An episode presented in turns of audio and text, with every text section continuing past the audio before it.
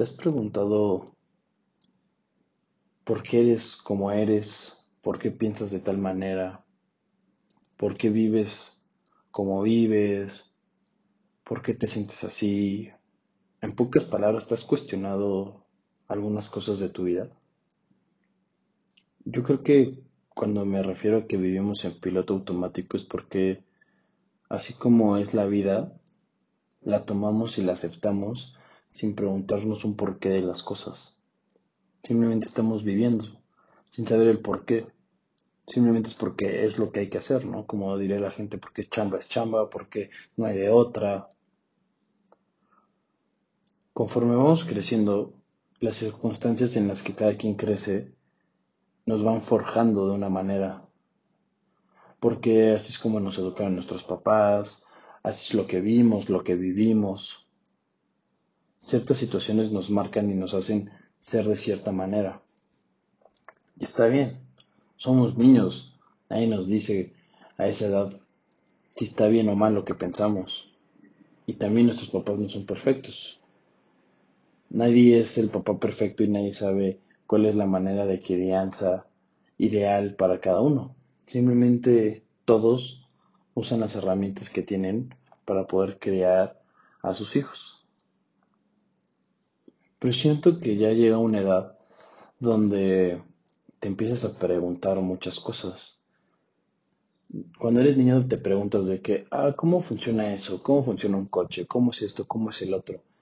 Haces preguntas como sobre lo exterior, sobre lo que hay allá afuera en el mundo. Pero creo que hay un punto donde uno se empieza a preguntar más en el fondo por qué soy así, por qué pienso de tal manera, por qué estudié lo que estudié, por qué me gustan estos deportes, por qué me gustan las mujeres de tal manera, por qué me gustan este tipo de películas, este tipo de música, por qué pienso así, por qué estoy en contra de esto. Yo creo que hay un momento donde es necesario empezarse a cuestionar muchas cosas. Y aunque nos guste ser de cierta manera, a veces es padre como saber por qué soy así.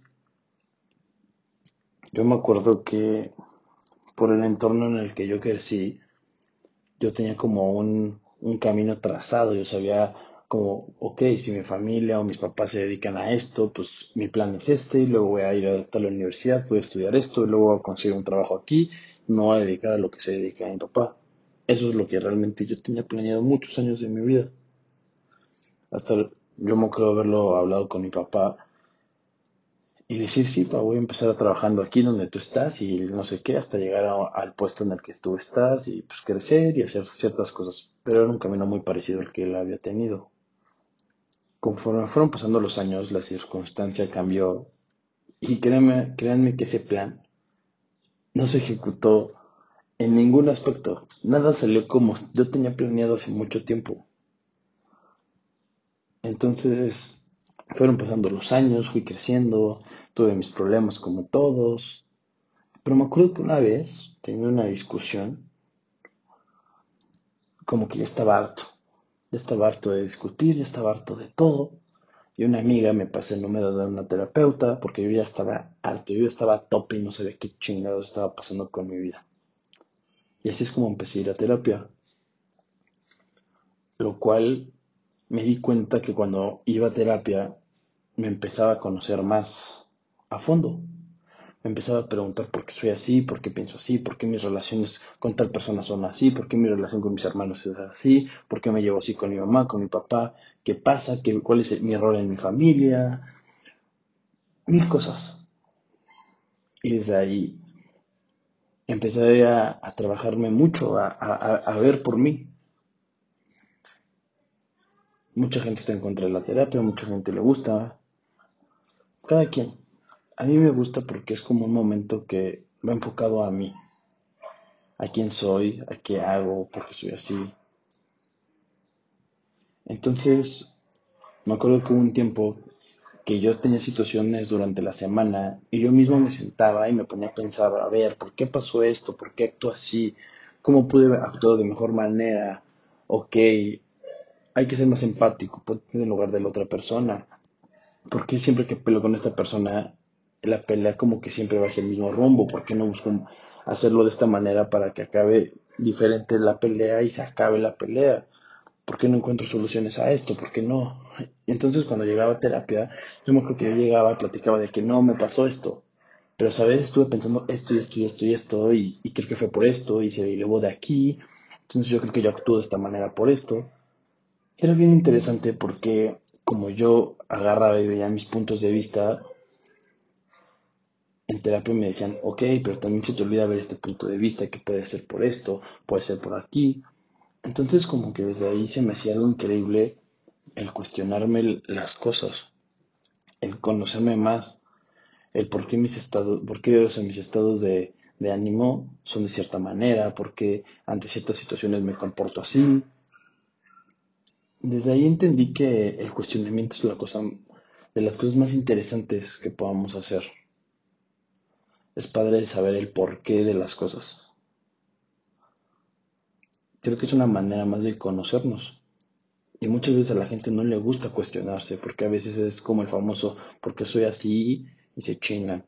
Porque pienso así y, y como yo pienso así, yo siempre tengo la razón. Es como, no, no va por ahí, es como, es interesante como rascarle, conocer, conocer el punto de vista de una persona y así como tú puedes tener uno, es padre como también ponerse en el, en los zapatos del otro y ver por qué piensa así y entender y ver los puntos buenos y los puntos malos.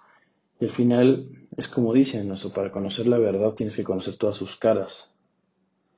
Entonces, la verdad es que siempre he pensado que conocernos es la tarea más divertida del mundo. A veces es difícil, a veces nos hace llorar, a veces nos hace darnos cuenta de muchas cosas que no queremos, pero no hay nada más interesante y más chingón que conocernos. Y creo que cuando a veces uno pasa por un mal rato, por un vacío, por un mal día, por una discusión, a veces hay, o sea, hay dos tipos de personas para mí. Yo fui este primero, ya no soy así, o procuro no serlo, pero el primero es como evitarlo, evitar los problemas, evitar las discusiones, evitar todo y como de que seguir con mi vida sin preguntarme por qué pasó eso. Es como de que ya olvídalo, ya, no quiero hablar de eso, ya, ya no pasa nada, ya X. Y sigues con tu vida, pero a veces te quedas con ese rencor, te quedas con ese coraje, no te preguntas, este, qué pasó, qué onda, no, simplemente lo olvidas. Cuando tienes problemas internos, personales, a veces también los evades con vicios, este, con fiestas, con drogas, con algo, con comida, con lo que tú quieras. Y hay otra parte donde empiezas a, a preguntarte el por qué. ¿Por qué pienso así? ¿Por qué eso pasó esta pelea? A ver, ok, ¿por qué esta persona piensa de esta manera? ¿Por qué yo pienso así? Ok, hay que ser más empáticos. Ok, no debería actuar así, no debería decir esto, no debería actuar por impulso. Buscar cambiar esos, esos patrones que a veces no nos ayudan ante las situaciones de la vida. A veces hay que hay que meditar por qué somos así. Hay que buscar la manera de, de conocernos y actuar para romper esos patrones. La vida siempre te va a presentar situaciones muy similares y muchas veces nos las presentan diez veces y diez veces actuamos de la misma manera, que no es la correcta. ¿Y qué pasa? La vida se encarga de volverte a poner en una situación muy parecida hasta que aprendas la lección, hasta que digas, ok, si, esto ya me pasó 10 veces y siempre actúo de la misma manera y siempre pasa el mismo resultado negativo, ¿qué puedo hacer para que sea diferente este resultado? Para ya darle la vuelta a la página y que no me siga poniendo la vida en la misma situación. A todos nos ha pasado en nuestras relaciones, en nuestros trabajos, en la escuela, con nuestra familia, con nosotros mismos. La vida te presenta siempre hasta esas situaciones hasta que aprendes la lección. Por eso es importante cuestionarnos por qué. Porque siempre es como la pregunta clave, muy sencilla, muy estúpida, como lo quieren ver, pero siempre el por qué. al final todos, todos crecemos, todos evolucionamos. Eso nunca va a cambiar. Uno nunca va a estar 100, o sea, ya al 100 de, su, de su cabeza y de que ya jamás necesito terapia otra vez en mi vida. No, eso jamás va a pasar. Todos los días van pasando problemas nuevos, casos nuevos, lo que quieras. Y siempre, siempre, siempre vamos a necesitar mantenernos curiosos, seguirnos cuestionando para poder crecer, para seguir evolucionando como personas. Yo por eso creo firmemente que no hay nada más interesante que conocerse a uno mismo. Y es una tarea que nunca va a acabar. Y como dice Tony Robbins, las personas curiosas no se aburren nunca. Y su vida es un eterno estudio de la alegría. Muchas gracias por escuchar este capítulo. Que tengas un gran día.